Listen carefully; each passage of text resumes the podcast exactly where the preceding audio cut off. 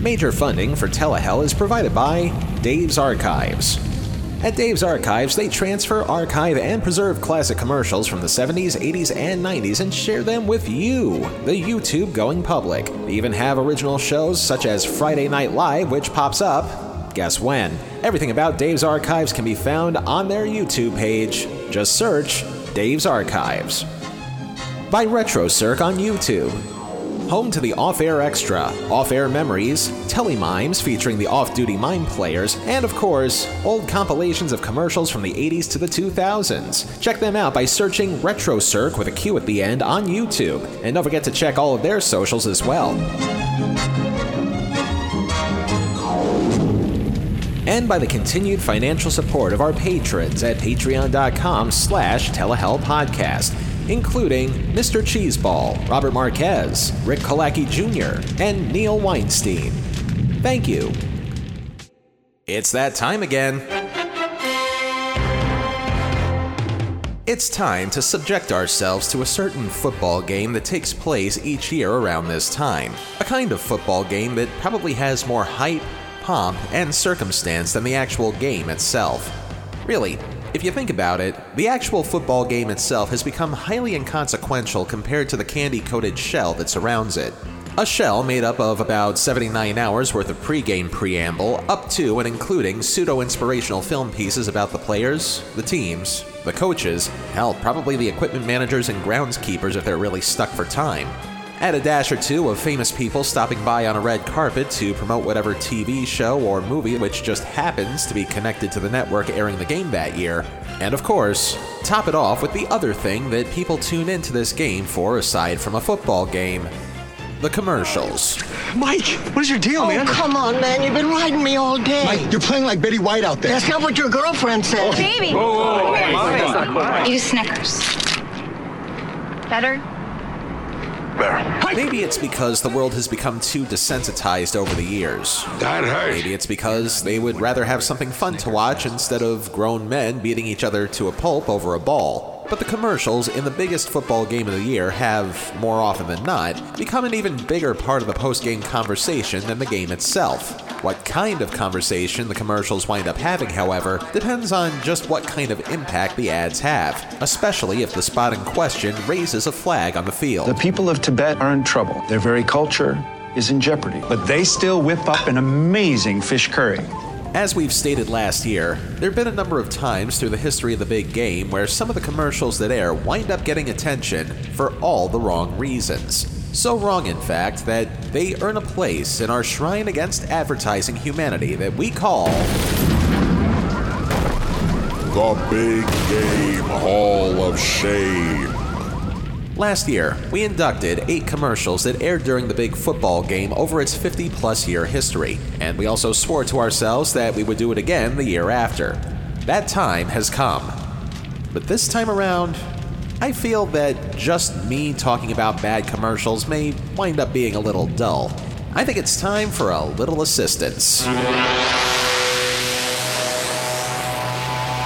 Thankfully, I still get at least one free Hell Dragger for every year I survive my eternity. You don't want to know what you need to spend for one. That being said, I think the time has come to bring down somebody who happens to be an expert at commercials. Just gotta set my coordinates for the Lone Star State. Oh, uh, before I forget, I keep forgetting about the kickback on these things, so pardon me while I suit up. Okay, let's drag down a soul.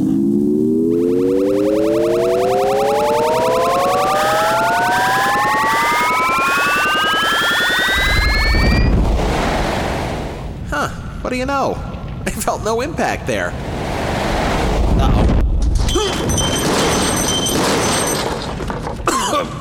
Oh. oh. Uh, I remember the kickback, but I forgot about the aftershock.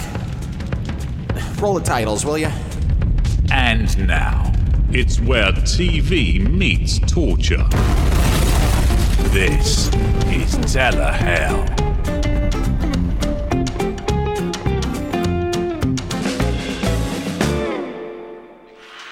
Okay, let's see. Snacks, check. Uh, TV with high end sound system, check.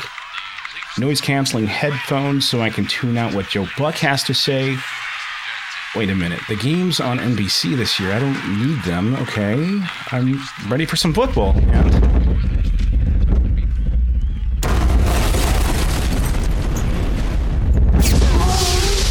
Oh boy, the landlord's gonna be pissed at me for this.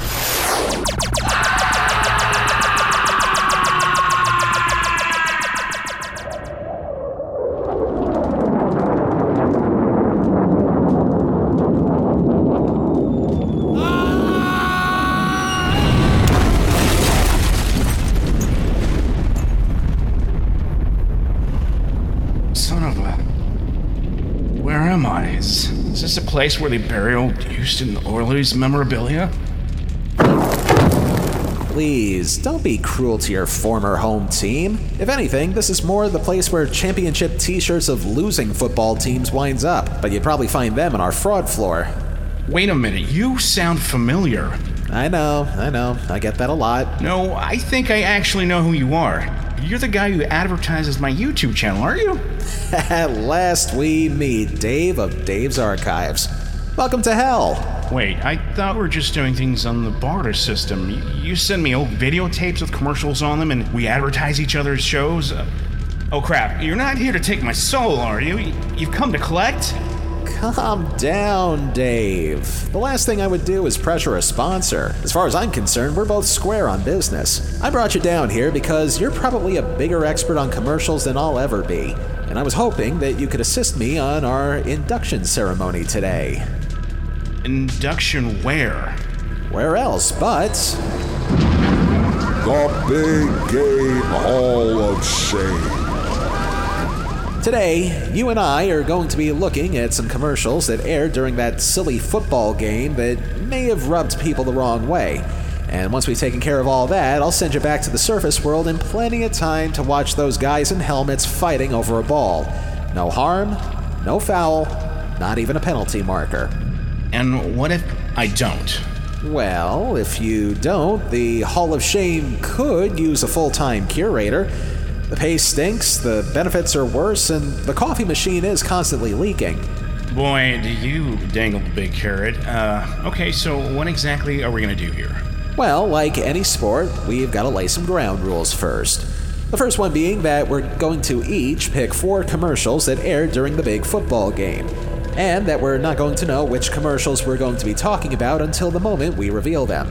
The picker talks about their pick first, and then the other person will give their opinion about it, and vice versa. Oh, so like Siskel and Ebert used to do on their best and worst of lists. Exactly.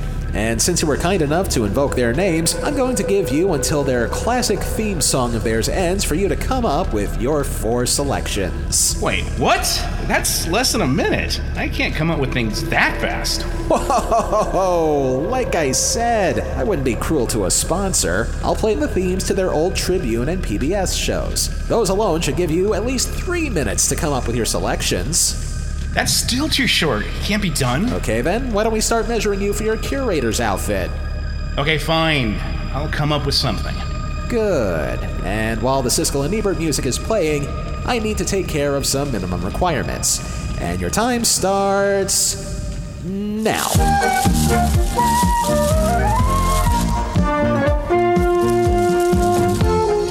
Since this is one of our more unconventional episodes, this is where we put the nine circles aside for the week. Sort of. Which stands to reason because the commercials that we cover here will fall under the same basic mechanics. One being that millions of dollars are spent and sometimes wasted on this one time slot in an effort to get more brand recognition. And as we say, the greedy plans are often the ones with the least amount of thought put into it.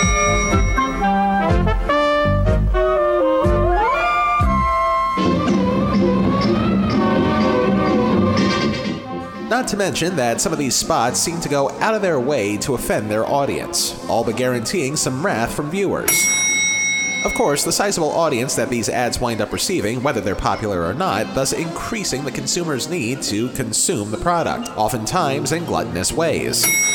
And in the case of some of these spots, appealing to one's baser instinct to salivate over what they see in sometimes lustful ways. And in the case of this instance, where I actually have somebody to debate over these commercials with, we should also point out that from here on out, anything that the two of us will be talking about will be largely unscripted, except for some of the notes that we make about the commercials that we pick. Wait, I have to make notes too? You'll give notes, otherwise, I hope you enjoy giving guided tours. Anyway, like I said, we're doing things Siskel and Ebert style minus the two thumbs up. I won't know what Dave's talking about until he talks about it, and vice versa. The only thing we ask of you, the listener, is that you bear with us here, since this is the first time that we're doing a show that's truly spontaneous. Five seconds, Dave. And done. Okay, since you are my guest and I am your host, I'll begin to show you how this is done. And fill you with shame, shame. Making life just a little bit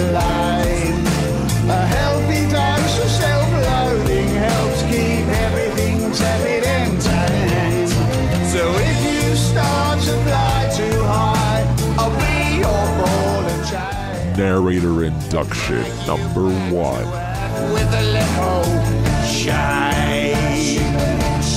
For these selections, we're both going to try and toe the line between things that we personally can't stand and things that may have been a lightning rod of controversy to others, even though some of us personally find the spot to be funny or entertaining in its own way. In other words, there's a good chance that a lot of what we talk about here is less about personal preference and more of what majority rule might have been when the spots aired. That being said, I personally enjoyed this first commercial, but the stuff that happened behind the scenes is what's getting inducted here. KGB is a better way to answer any question. To prove it, Paul will browse the web. And Mike will text KGB. The question, what's I surrender in Japanese? Long before people relied on Alexa, Siri, or simply Googling something just to find something out, an app with the name of, not making this up, KGB was created in 2010 as a texting app that was supposed to do what the internet had already been doing for years act as a general information app before apps were even a thing. Have any questions that need answering? Text KGB and they can answer the questions for you without the misery of looking through an encyclopedia. But while the product itself seemed kind of frivolous, that's not why we're inducting this one. A total of three spots for the question and answer app were made during the big game of 2010. Two aired, but one did not. Listen carefully to find out why. We got a call? It's my husband. What happened? We were in the pro shop. He and Bob were discussing global warming, and He's got his head up his ass. not the first time. Sure, you all right in there? Who said that? Now, who's Bob? My husband. Over there. Next time your husbands don't have a clue, make sure they text KGB first. Always know what you're talking about. Text your questions to 542 542. It's in the hole. Now, again, personally, I think the image of a guy walking around with his head up his ass is a pretty funny visual. Unfortunately, it may have been a little too extreme for CBS to air, which brings us to the real reason why the spot is being inducted the idea that the controversy behind the quote unquote banned spot may have been more manufactured than advertised. No pun intended. According to an article from CBS's MarketWatch site the day after the game, quote, although KGB said in an email that its ad was banned from the big game, children are watching. KGB cannot reasonably have expected its ad to pass muster. The ad looked like a cheap PR ploy rather than an actual attempt to take advantage of the exposure the game offers. End quote. So, for that, the real reason KGB's head up the ass spot gets inducted is because it needlessly manufactured hype when it clearly didn't need to be in the first place, especially with all the other spots produced. It reminds me of this other ad that says, "Hey, we blew two million dollars on this ad. Now we do we have your attention?" Well, I, maybe so, but you know what? I'm assuming that people with phones back maybe before 20, 2007 when the iPhone came out. Um, I'm assuming people had flip phones for the most part, and they didn't have all the big screen and the visuals and all that stuff to get information while on the go. But still, that's an expensive ad. Probably no little, little to no return. I wonder if they were still in business that same same year. I'm honestly amazed they were uh, able to use the name KGB, especially because we all know what the KGB really is, and right. And as of this recording, they may very well have annexed themselves into the Ukraine, but that's another story. Oh, Um, data mining from Russia back in the day. Possibly. I'm still kind of uh, trying to get over the whole visual of uh, guys' heads up their asses, which I guess, you know, call it what you will. It was still a very interesting use of CGI for 2010, but my biggest complaint is that they pretty much wasted the opportunity for it not to be some sort of commercial for proctology. Yeah, another thing is, how long does it take to get the response, the answer, and who's answering it? You know, who's validating these answers? A, a bot, I don't probably. Interesting, interesting concept. You with shame, shame, making life just a little bit Dave induction number one. helps keep everything tepid and tame. So You know, during this time, I think this uh, year 2000, a lot of ads that aired that day were, for some reason, I don't know why, they they all had an, a lot of them had animals. If you go to the, the top five or top ten ads from 20, 2000, you'll see they were like animals in every single one. But anyway, this was uh, 2000, right after the, the uh, dot com, right before the dot com bubble. Um, Pets.com was going at its peak. That's why they aired this, and you know, food for pets, buy it online, what have you. You'll take away the biggest part of me. Ooh, no, baby, please don't go. Ooh, girl, I just want you to stay. Hey man, I'm getting car sick. I think I'm gonna boot. Only around six months later, seven months la- later, uh, they filed for bankruptcy, I believe, and then they liquidated everything. And they only lasted, like I said, like six or seven months after that, which is kind of sad. Um, and another really interesting thing about that, I'm not really touching up on the on the ad itself, but kind of the history. Um, as of this year, 2022, they started redirecting Pets.com to PetSmart.com which is kind of peculiar. I don't know why what took so long. you know, and pets.com's been defunct out there for like 20 years, 20 plus years, and now they're just starting to redirect to uh, petsmart.com. But um, yeah, good try on that one, but dot com bubble kind of killed it, squashed it. It only it was just uh, it was a dream, really. It's it's kind of sad. Yeah, um, I remember seeing these uh, commercials when they first aired, back when I was alive, and uh, yeah, that sock puppet just annoyed the ever loving shit out of me every time he was on. I don't care how cute and fuzzy he was supposed to be because, uh, well, number one, if you see a certain thing a number of times and it's already annoying the first time you see it, the law of diminishing returns is pretty much, you know, there for the taking, and it's just going to get worse from there.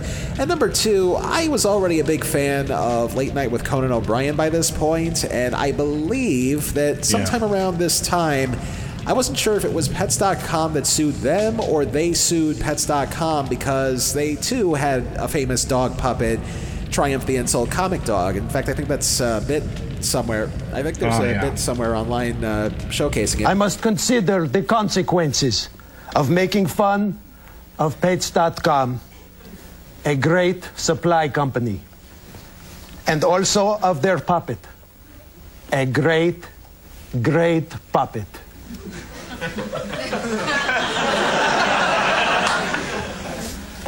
For me to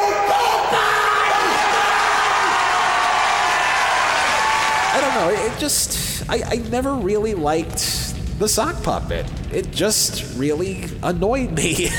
like especially especially when you know it was trying to sound all slick and cool and like hey ba- ba- ba- like like like uh, like I, there was like a certain style back in the late 90s early 2000s where everybody was all like hey look at me I'm talking bad it it didn't really translate well to sock puppets, unfortunately, and especially because of the dot com uh, bubble burst. And you know, my question now, now that we're in 2022, you know, there's Chewy.com. That's become pretty big, and Oh, yeah. I'm amazed that the sock puppet never came back because you know even stupid things wind up coming back. So just goes to show you. The Noid came back. you with shame, shame, making life just a little Narrator induction number two.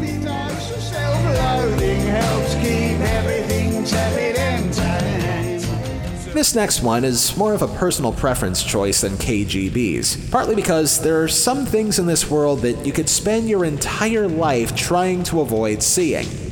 A naked old man on the cusp of death is definitely one of them. Fortunately, we have a perfectly good Fallout boy right here. Jiminy Jellikers! Jiminy Jellikers! Jiminy Jellikers! For those who don't remember who Mickey Rooney was, he was one of the biggest movie stars in the world when he was young. Became more legendary as he got older, and practically became a lovable madman once he reached his twilight years. But still, he had enough of a presence that in 2005, he filmed a commercial for that year's big game, which immediately got red flagged by the Fox network once they viewed it. And since this one is dialogue free, I'll give you a play by play since this is only 15 seconds. We open on a sauna being occupied by a number of men and women dressed only in a towel. One of them is Mickey Rooney. Somebody coughs in the sauna, and then all of a sudden. A horrified Mickey escapes the sauna and winds up losing his towel at the same time. Airborne, created by a teacher who was sick of catching colds in class, at drugstores everywhere. And never fully functioning again in my life or death is my penis for having to expose myself to naked Rooney Bud. For further context, this spot, which, to the Fox Network's credit, never saw the light of day aside from online viewing, was made exactly one year after another infamous wardrobe malfunction, which you can hear more about on episode 11. But while it seemed like a sucker's bet to put anything like that commercial on one year after the fabric rips scene round the world, Mickey Rooney himself thought that the spot was more for laughs than anything indecent, stating in a 2005 interview with the Associated Press, quote, I would never do anything that's in bad taste. I've been a family entertainer all my life. We're not selling sex, we're selling a health product, end quote. While the co-owner of Airborne Medicine stated, quote, we had to come up with something sensational that would leave people with a lingering buzz or chuckle. To edit that out would be to emasculate the ad somewhat, end quote. Regardless of how tasteful they tried to make this, it's still Mickey Rooney's naked ass. Probably the last thing anybody would ever want to see in their lives, or even long after they're dead. Really? I've never in my life would I thought I'd see Mickey Rooney walk halfway naked. No, fully naked, backside, out the door of a sauna. And uh, now every time I drop or pop a airborne, I will definitely think of this sure. If you were looking for a way to advertise a new medicine, or I think it was new back in 2005 or something, maybe sooner, I don't know. But if you're looking for a way to advertise something that you're supposed to take to improve your health, the last thing you would want to see is Mickey Rooney's ass. I mean, it just, it just makes no sense. It makes, especially a year after probably the biggest crackdown no pun intended, on uh, indecency on TV, and all thanks to the whole uh, wardrobe malfunction thing. The fact that they even considered putting the commercial on TV, just considering it, was a miracle in itself. The people behind the ad probably thought, hey, the big game's going to be on Fox this year. They've always been fast and loose with uh, certain things. And no, even Fox has standards. So hats off to you, Fox. I gotta, I gotta, you know, I'm probably the biggest surprise of, of them all. Or at least blur his ass if you really want to go through with it. Because at least that way, I, I know it goes against what the medicine founder said that it'd probably be emasculating the spot, but an implied ass is sometimes better than the real ass. And I think I've now just set the record for the most times I've said ass on this show. Yeah, it was. Uh, it's quite the spectacle, for sure. yeah, pixelating would, would have been nice. There's a little pixelation there. I mean, they had the technology for sure, but uh, no, they were like, you know what? He's on his way out. We want to see the ass. We, we need to include the ass on the show, on this little commercial. It's gonna be good for business. it was a bucket list item. Ass on a commercial. You with shame, shame, making life just a little bit. Dave induction number two. Yeah, so I I adore Chevy Chase. He's one of my favorite all-time actors um, because of his slapstick humor and just his persona and everything he puts on on stage. But this was really sad. This was, I mean, at first I was kind of giggling. I was like, "Oh, Chevy Chase, Doritos. Okay, it's gonna be good."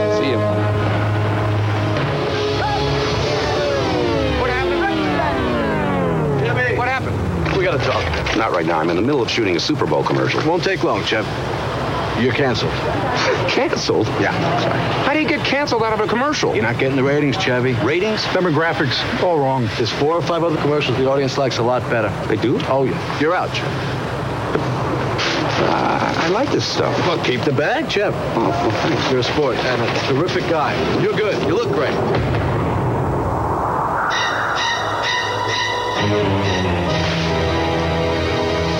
Tough year. Good chip. Doritos, tortilla thins. Everything else is just a And then this this mob this this little troop of mob looking actors come up and say you're canceled. And then I noticed the year, and it's like, okay, it's 1994.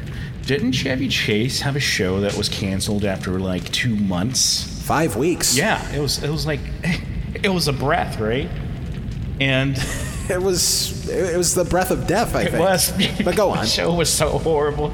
And then he had the balls to go up and say, "Yeah, let's do this commercial after I've been canceled.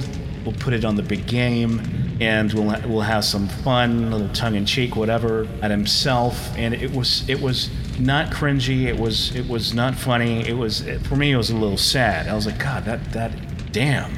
You know, and then at the very end, she still the granny comes down and steals his bag, which is the only thing he has to claim for after his show is canceled, chips, and uh, he's left one chip and uh, bad year. He says, "Man, that is so sad. I mean, that is a really shitty way to go out with a Doritos commercial after your shit's canceled." I don't know how much of this was a combination of kick a man when he's down or being in on the joke. I mean, Chevy had to have been on the joke for for, for all Yeah. that stuff to wind up happening anyway, and I'm sure Doritos paid a nice amount of money as a consolation prize. This, you know, spe- Right? Yeah, that's what it was. A consolation prize. so, so I do kind of get, like, on a human level, why this would probably be in here because you kind of want to feel bad for Chevy, but then years later you find out just how much of an asshole he turned out to be.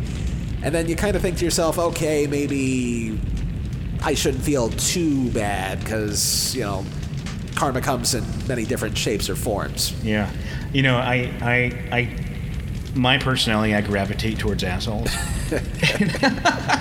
and you, you, you see those, you see those questions on social media platforms. If you could spend a day with any actor, who would it be Ch- Chevy? Would be one of the guys because you, you're getting a real person. You're not getting this, you know, Well, apple well, well, now, well, now you got you got to make sure you qualify though. Do you want to meet present day Chevy or Chevy at his peak? Oh, right. You know that's true. Oh, yeah, that's a good question. I, I it would probably be today. That way, you can actually talk to him about his past. Because if it was yesterday, Chevy or Chevy, I actually call him Chevy by the way. But uh, if if it's yesterday Chevy, then eh, I think he's too much into himself and he's too busy to give a simpleton like me any time of the day. But now Chevy. Yeah, he would. He'd be all about it. He'd probably do a little video with me where we recreate uh, the worst, one of the worst franchise movies he made, which was uh, uh, um, National Lampoon's Vacation in Vegas, which is actually one of my favorite of the campaign. Not the campaign, but the series. Um, it's it's totally it, it's it's a totally good one. Anyway, but I, I digress. I would go with the, the current one because he can, can be bitter and funny at the same time and uh, open to any discussion because now he is sort of like that. On that note, I think this will be a good time to take in the halftime show. I dare ask what a halftime show in hell is like. Unfortunately, it's the same halftime show we've got every year. Some host of an ASMR podcast scraping a fork against the plate.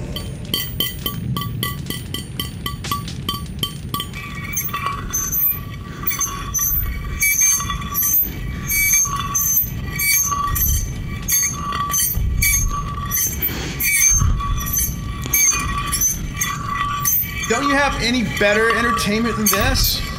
We're still waiting for Pauly Shore to pass away. Then we can collect on his contract and then he can become the permanent headliner down here.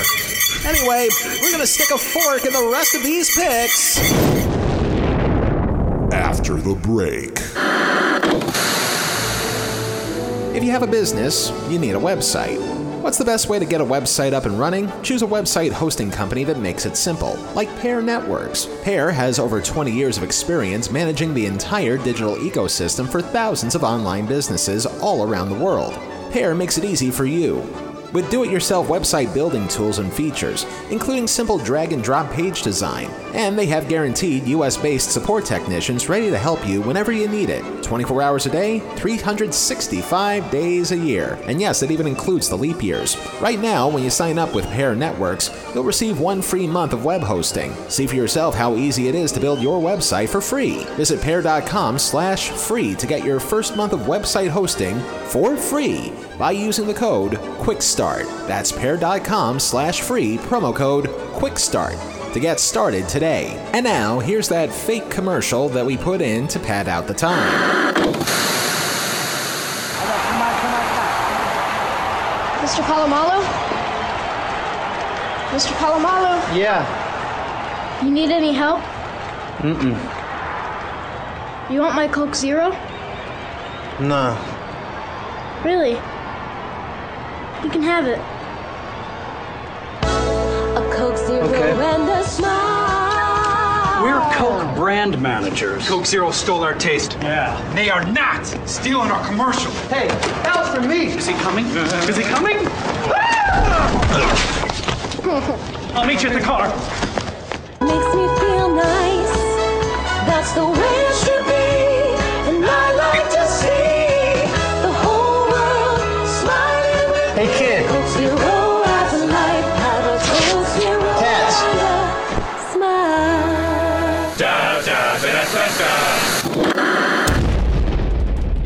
This week on Telehell's premium content of the Damned.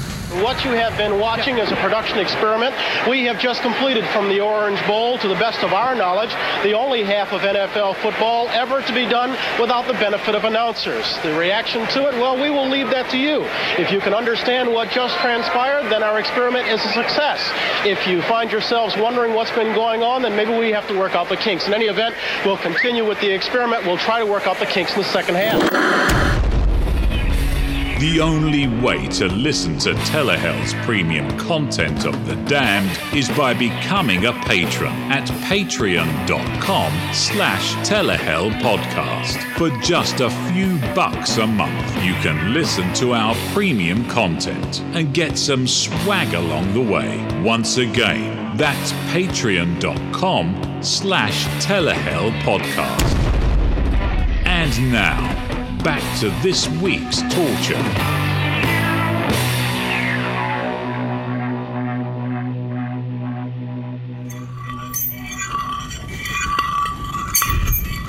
How much longer does this go on for?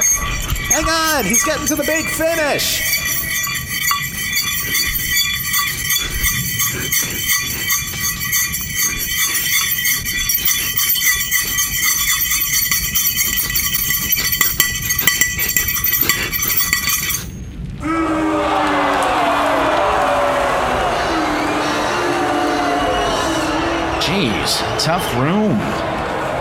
Worry about that. They're supposed to boo down here. It'd be stranger if he had a standing ovation. Anyway, let's move on with more of our picks.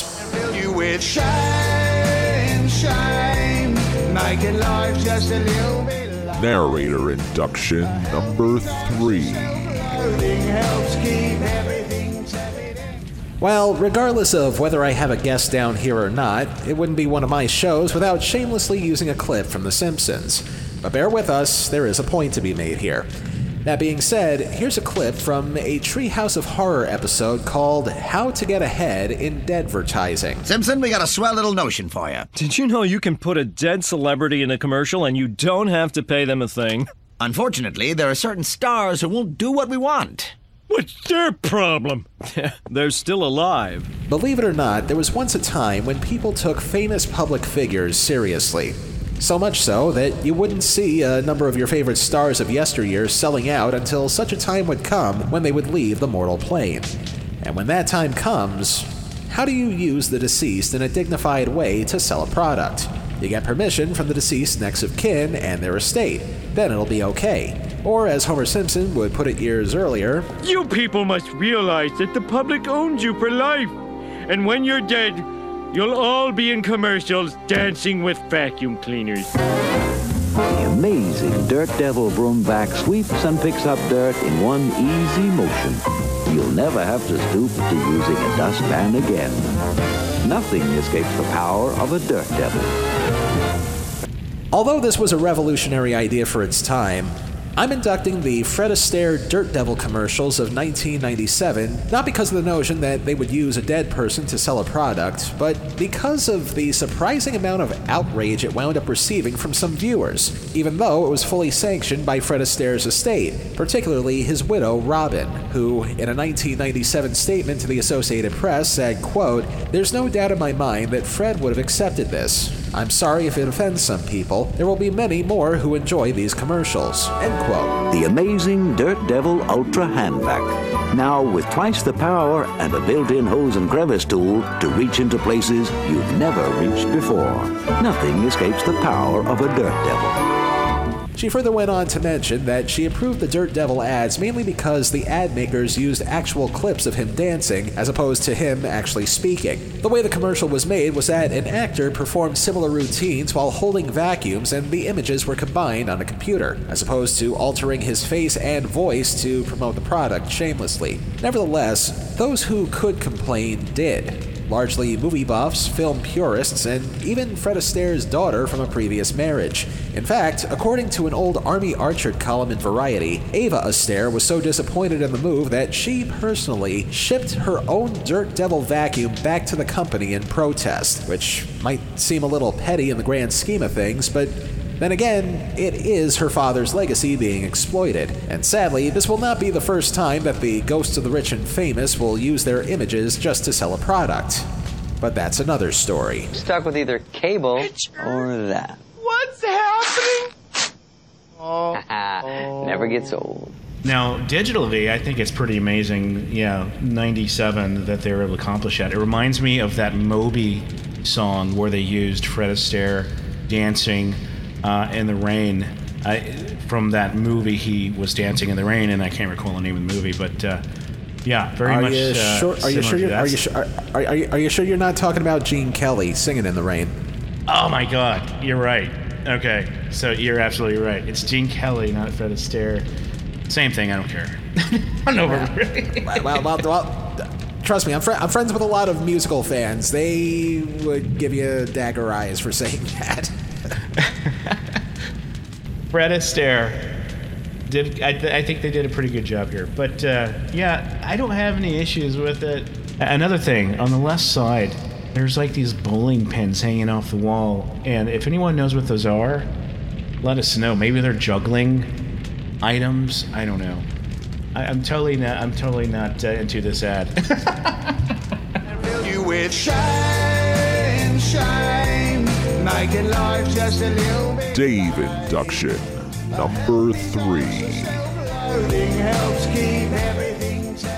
Yeah, so this one, um, this one always had a, a a soft spot for me as a kid. Now, I, I grew up not being a hardcore sports fan. My my dad was, and the reason I wasn't, probably as I uh, you know look back at my past, is because my father was always throwing something at the TV because our teams would never win. Houston just sucked during the '80s, and he I mean, it, it, it kind of reminds me of the Christmas story where the dad's always having these these cursing sessions, and that was my dad. And, and and the only the only enjoyment I had by sitting on the couch watching him do this was to see the very first uh, Bud Bowl ad. Football fans, get ready for the battle of the century. As unbeaten Budweiser takes on undefeated Bud Light. It's Bud versus Bud Light in Bud Bowl 1. Pick up your official scorecard wherever you see this display. Bud, super idea. You see the neck on that guy? Use it to follow the action and you could win big. So get ready, get set. On January 22nd, Bud Bowl 1. This time, it's for real. which was this kind of animated stop motion thing. And I thought it was fun, it, and and it went on throughout the entire game. And uh, you had three or four of these things until finally, at the very end, one of the Bud Bowl teams, these fictional teams, won. Seconds left in the Bud Bowl. This is what it's all about. Tied at 24. But it all rests on this bear's shoulders. Butsky, it's all yours. Who says kickers don't earn their money? The kick is up. It's good! In a storybook finish, Budweiser 27, Bud Light 24. Wait till next year. And then they did it for year after year, Bud Bowl 2, Bud Bowl 3, Bud Bowl 4. Uh, so that was kind of the. Uh, it, it kind of got old, honestly speaking. And. Um, and, and but but the one thing that was very consistent uh, was my dad throwing shoes and uh, newspapers and uh, even bottle caps from his beers at the television set when the Oilers just never did good or well. But uh, yeah, that's that's my take on this one. That's the one thing I remember from the '80s that's Super Bowl related uh, that uh, I definitely have memories of. Maybe not so fond, but yeah, it is what it is, I guess. I kind of agree with what you say, except they probably should have stopped after Bud Bowl 1. And I, I mean, I get, you know, gimmicks and other ways to get people to buy into things because that's what advertising is. It's just a series of gimmicks to get people to buy into things. You know, I, I kind of see where they're going with this, but, you know, at best, at best, the Bud Bowl was a novelty thing. And I know I'm probably going to get a lot of shit from the sports people out there who say, no, Bud Bowl's part of the game fabric, blah, blah, blah. blah." Look, if you like the Bud Bowl, good for you. But I honestly didn't care too much about it, especially since I think the Bud Bowl commercials aired during years of peak football, I think. The whole Bud Bowl thing, it really did spur the entire. Uh, let's watch the ads. It's going to be fun while we're watching the game. And I can't wait to what they come up with next. And then for every year thereafter, it just grew. It grew out and it kind of budded and, and, it, and, and it sprouted out to be this this massive campaign of really good ads around a game. And I don't fault it at that. I think that's that's a good thing, um, uh, not just for capitalism and all. but it's a, it's a really it's a really good thing for the wives and the people who are not sports fans who have something to do when they go to your friend's football game uh, and not caring about the game.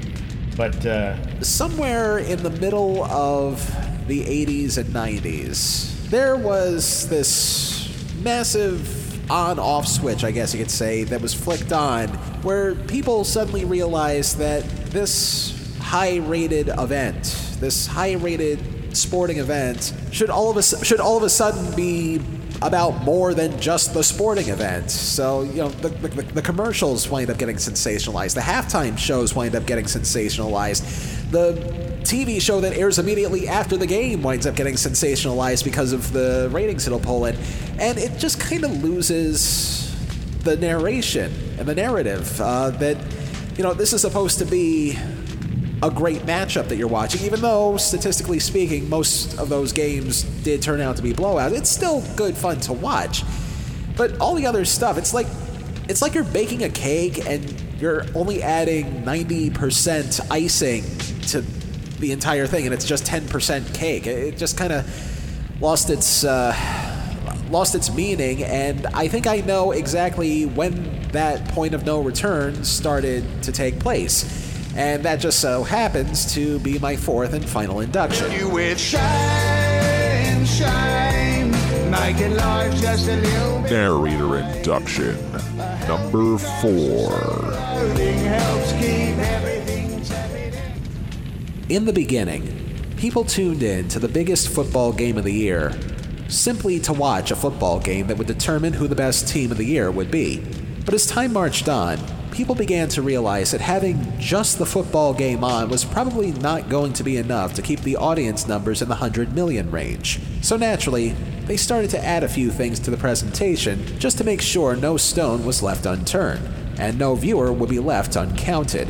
Whether it be as an extended pregame show, or an interesting halftime show, or in recent years, a live interview with whoever the President of the United States is at the moment. And let's also not forget premiering a new TV show right after the game just so it can cash in on that large audience. Hopefully, you get the point. There's more to this football game than just a football game. And nowhere could that point be illustrated more profoundly than what took place during one commercial break in January of 1984. We shall prevail. On January 24th, Apple Computer will introduce Macintosh. And you'll see why 1984 won't be like 1984. It goes beyond the realm of hyperbole to say that people didn't really start to pay attention to the commercials that aired during the biggest football game of the year until the moment that Apple Computers, which back then was still a fledgling company as opposed to the monolith that it is now, released a 60 second commercial touting the wonders of their new Macintosh computer through the dystopian vision that only Ridley Scott could give us. It was bold, it was fresh, it was a masterpiece. And it was also the matchstick that lit the fuse for commercials to air during the big game to be less about the product itself and more of a signal to have style over substance, especially with an audience that big watching. And then, one year later, Apple wound up biting off more than it could chew in more ways than one. Not unlike the 1984 ad, this sequel one year later was also placed in a dystopian setting. Only this time, instead of mindless drones marching their way to mindless droning on about how the world is a better place in the eyes of some, the 1985 commercial depicts blindfolded worker drones clad in suitcases and briefcases marching along a desolate wasteland, whistling that happy Disney tune Hi Ho, albeit in an unnaturally cheerless way. The spot, which was given the nickname Lemmings, then depicted what Lemmings did best jump off a cliff with little rhyme or reason. And we say little reason because there is ultimately a method to the madness. On January 23rd, Apple Computer will announce the Macintosh Office. You can look into it. Or you can go on with business as usual. The lesson here is use our product or be like everybody else. Advice that, in retrospect, Apple should take a long, hard look in the mirror over today. Also, in retrospect, Apple found themselves advertising for something that simply didn't exist yet. If you listen carefully to the commercial, the announcer explicitly says On January 23rd, Apple Computer will announce the Macintosh Office. they're only announcing the product. It wouldn't actually be on store shelves for a long, long time. Hell, the product being advertised wouldn't be fully realized until 1987, where the single most important piece of the Office setup, which was a file share program, would be released well after the other components were available. The entire history of the Macintosh Office is worth searching out on your own time, but the point remains that Apple was losing a lot of ground to IBM and later Microsoft. And all because Apple in the 1980s flew too close to the sun and fell off a cliff at the same time. This commercial, which seldom ever gets talked about, may have been the first step off that cliff, Lemming style. Not only that, but I never thought a commercial could be more depressing than an Orwellian future. The notion of people jumping off a cliff for the sake of office regularity kinda makes me wish I still had prescriptions for fluoxetine. Uh, yeah, this is. I've never seen this. I've never heard of it, um, and uh, no wonder, considering how bad the uh, quality is of the ad.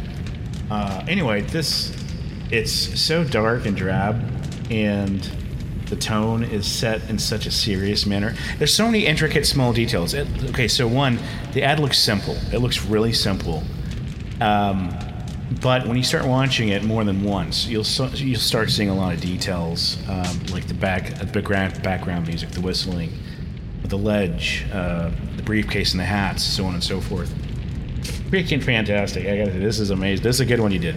Really good. A- a- And again, there's nothing wrong visually with the commercial. It's I think what the biggest flaw of that particular commercial was was that this was a company that just one year earlier put on the alpha omega end all be all big game commercial to end all big game commercials. I mean, this was like this was literally past the point of no return. Once that commercial happened in 1984, not only did other advertisers have to step themselves up, but I think Apple became a victim of its own hype. Right. And they, they felt the need to, you know, one up themselves. And this kind of goes back to the whole style and substance thing. The fact that, especially Apple in the 1980s, which, you know, say what you will about its history and everything, they were not that great back then especially with IBM and Microsoft nipping at their heels all the time. They wouldn't see major success until I think the late 90s when they release all those uh, iMacs with the color monitors and all that stuff. The color, you know, the, they, they look like they look like Easter eggs. Let's just say, you know, the ones I'm talking about. But you know, back then, I, I guess it was just because, uh, and you know, this is no disrespect to Steve Jobs or Steve Wozniak or anything, but maybe because they felt invincible after the 1984 ad, that they felt, okay, let's capture lightning in a bottle a second time, but in the process, they wound up getting struck by lightning and they wound up suffering because of it. Yeah, I, I personally, I think the biggest fault of this ad is that it's um, it's above what the audience can really understand during during a football game, and exactly, I, I don't think it's going to communicate, but to maybe five to ten percent of the viewers, and that's its biggest downfall. Ex- exactly. Especially an audience that's tuning in, once again, to watch a football game. And I think that year, uh, 85 was uh, 49ers versus uh, Miami, and we all know what Joe Montana was capable of. That, that game was probably going to be a blowout anyway. Uh, but it, it's funny because there were some articles that I found that said that they played the commercials in the stadium where the games were happening uh, both times. Um, in 1984, they played the 1984 ad, and you know the crowd was just riveted by this thing. And then when they played the Lemmings ad later, the crowd was just nearly dead silent, even though it was a stadium and you could still hear sounds and football players go. I mean, it just goes to show you that not all sequels will live up to the original. Yeah, and I, I- I think the time it's it's it's producing a great product at the right wrong time too, in the wrong place. It's just, I think it's a beautiful ad, but uh, man, not the right place or the right time to produce it, for sure. Uh, but yeah, really well done on this. I, I like it. It's but man, what a way to shoot yourself in the foot, you know. So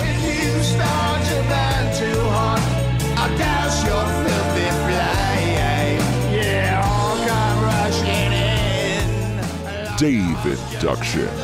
Number four.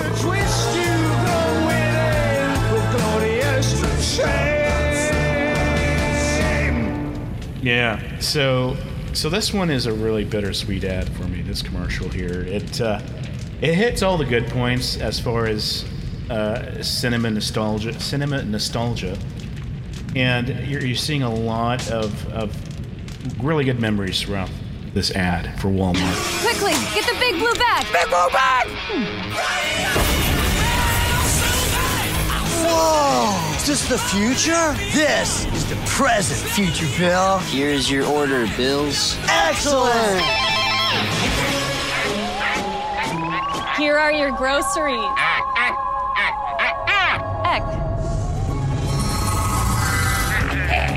That's all coffee, right? Coffee, coffee, coffee. Whoa.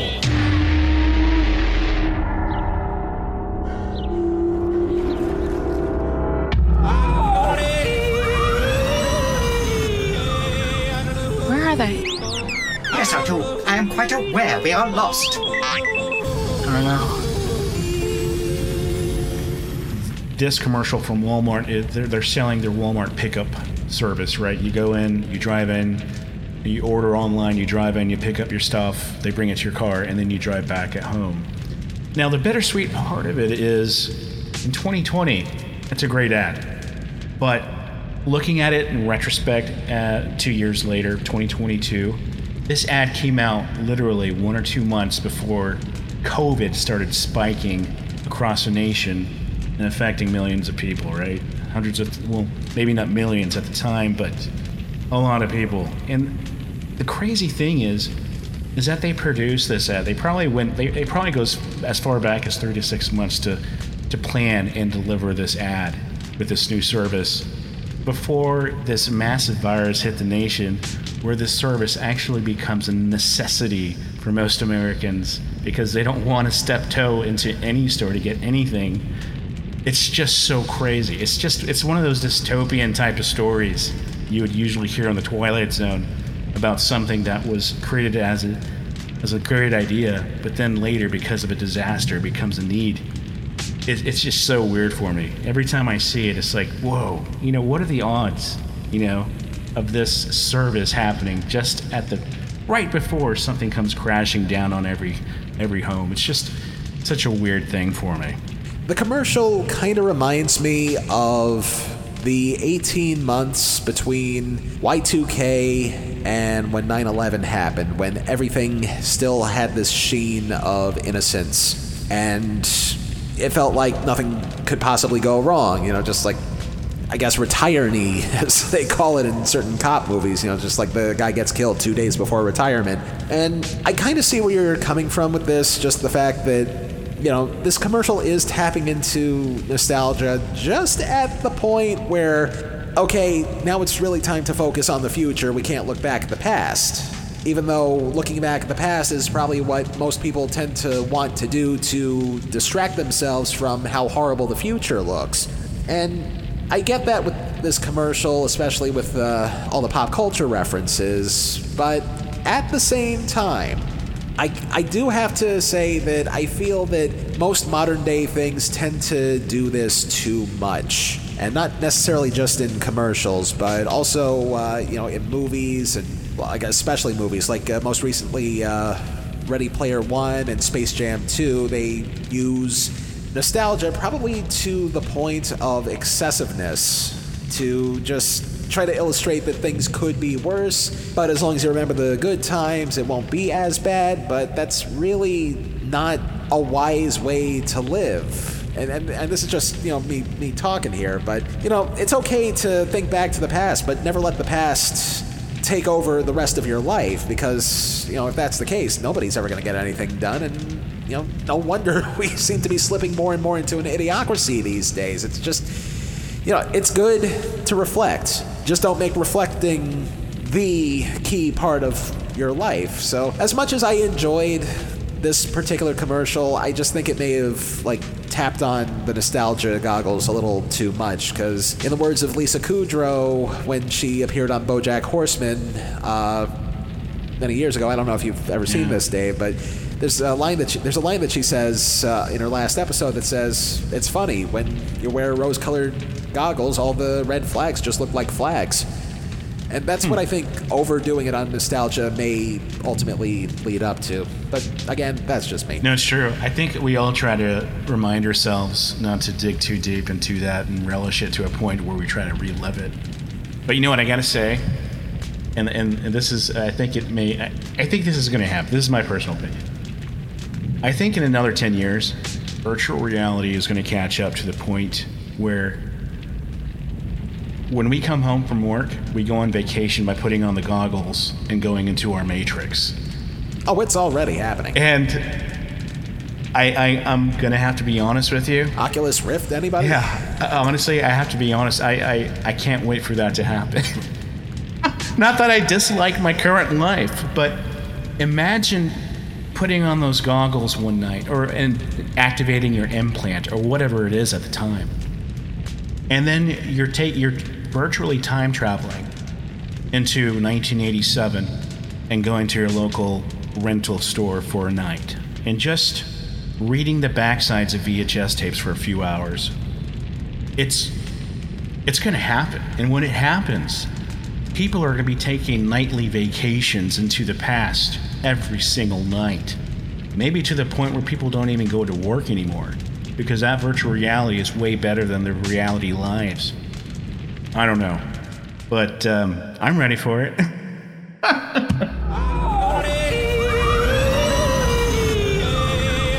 Where are they? Yes, I do. I am quite aware we are lost. I don't know. Okay, then. Mission accomplished. You're free to go. Oh, and also uh, keep an eye out in the spring and summer for more tapes. And since you're the guest, please tell everybody out on the surface about the place to send the tapes to.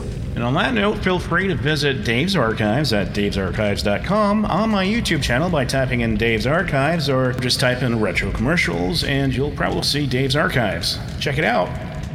Now, let's see how exactly we're gonna get you out of here. Wait, can't you just use the thing you used to drag me down here to put me back? Please, this is hell. Convenience is a four letter word down here. Besides, the Hell Dragger's a one way trip. But since, according to the info here, it says you hail from the Lone Star State, I've got the perfect mode of transportation for you. Come and get it! Since you hail from cattle country, I hope you don't mind crowd surfing your way back to the surface in a full on stampede. Won't that hurt? Only if you get trampled. Uh, stand on that plank, please. I'm gonna jump on the high end of the plank and fling you onto the herd. From there, just stay on top of them until you get to the surface, and you'll be back in one piece. And if I don't? Well, the curator outfit will be right here waiting for you. Okay, here they come. Three, two, one. Take care, Dave. And if you bump into Dave Ward in your travels, tell him good evening, friends.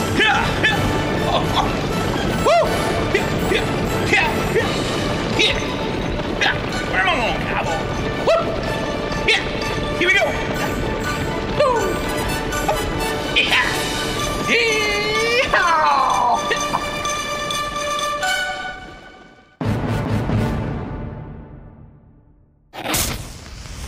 Next time on Telehell, bad commercials are one thing, but a commercial that inspires a bad TV show is a whole nother creature, not that far removed from man itself. Nobody said this was going to be easy.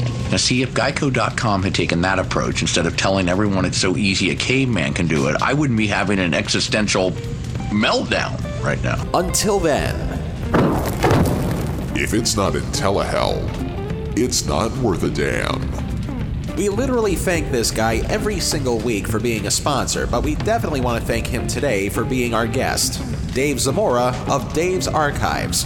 Like he said, look for him wherever you find retro commercials on YouTube by simply typing in retro commercials, or you can visit him at davesarchives.com. Dave also gets a writing credit because, let's face it, there were some commercials that really needed a little extra information, and we're glad that Dave helped us out there. And now, here are the rest of the credits. Telehell was written, produced, edited, and narrated by me, Justin Hart. All clips used in this program are protected under the Fair Use Doctrine of the U.S. Copyright Act of 1976, and all clips used come courtesy of their respective companies and owners. Some of the music used in this program comes courtesy of YouTube and their audio library service. Telehell is a production of Horton Road and is distributed by Libsyn. Now that everybody is getting mysterious chemicals injected into their arms, that can only mean one thing. It's almost safe to socialize with people again. So why not get a head start on that and follow us on our social feeds? Twitter and Facebook, both at Telehell Podcast. By the way, shows like these aren't cheap. Do what you can and can what you do at patreon.com slash telehell podcast.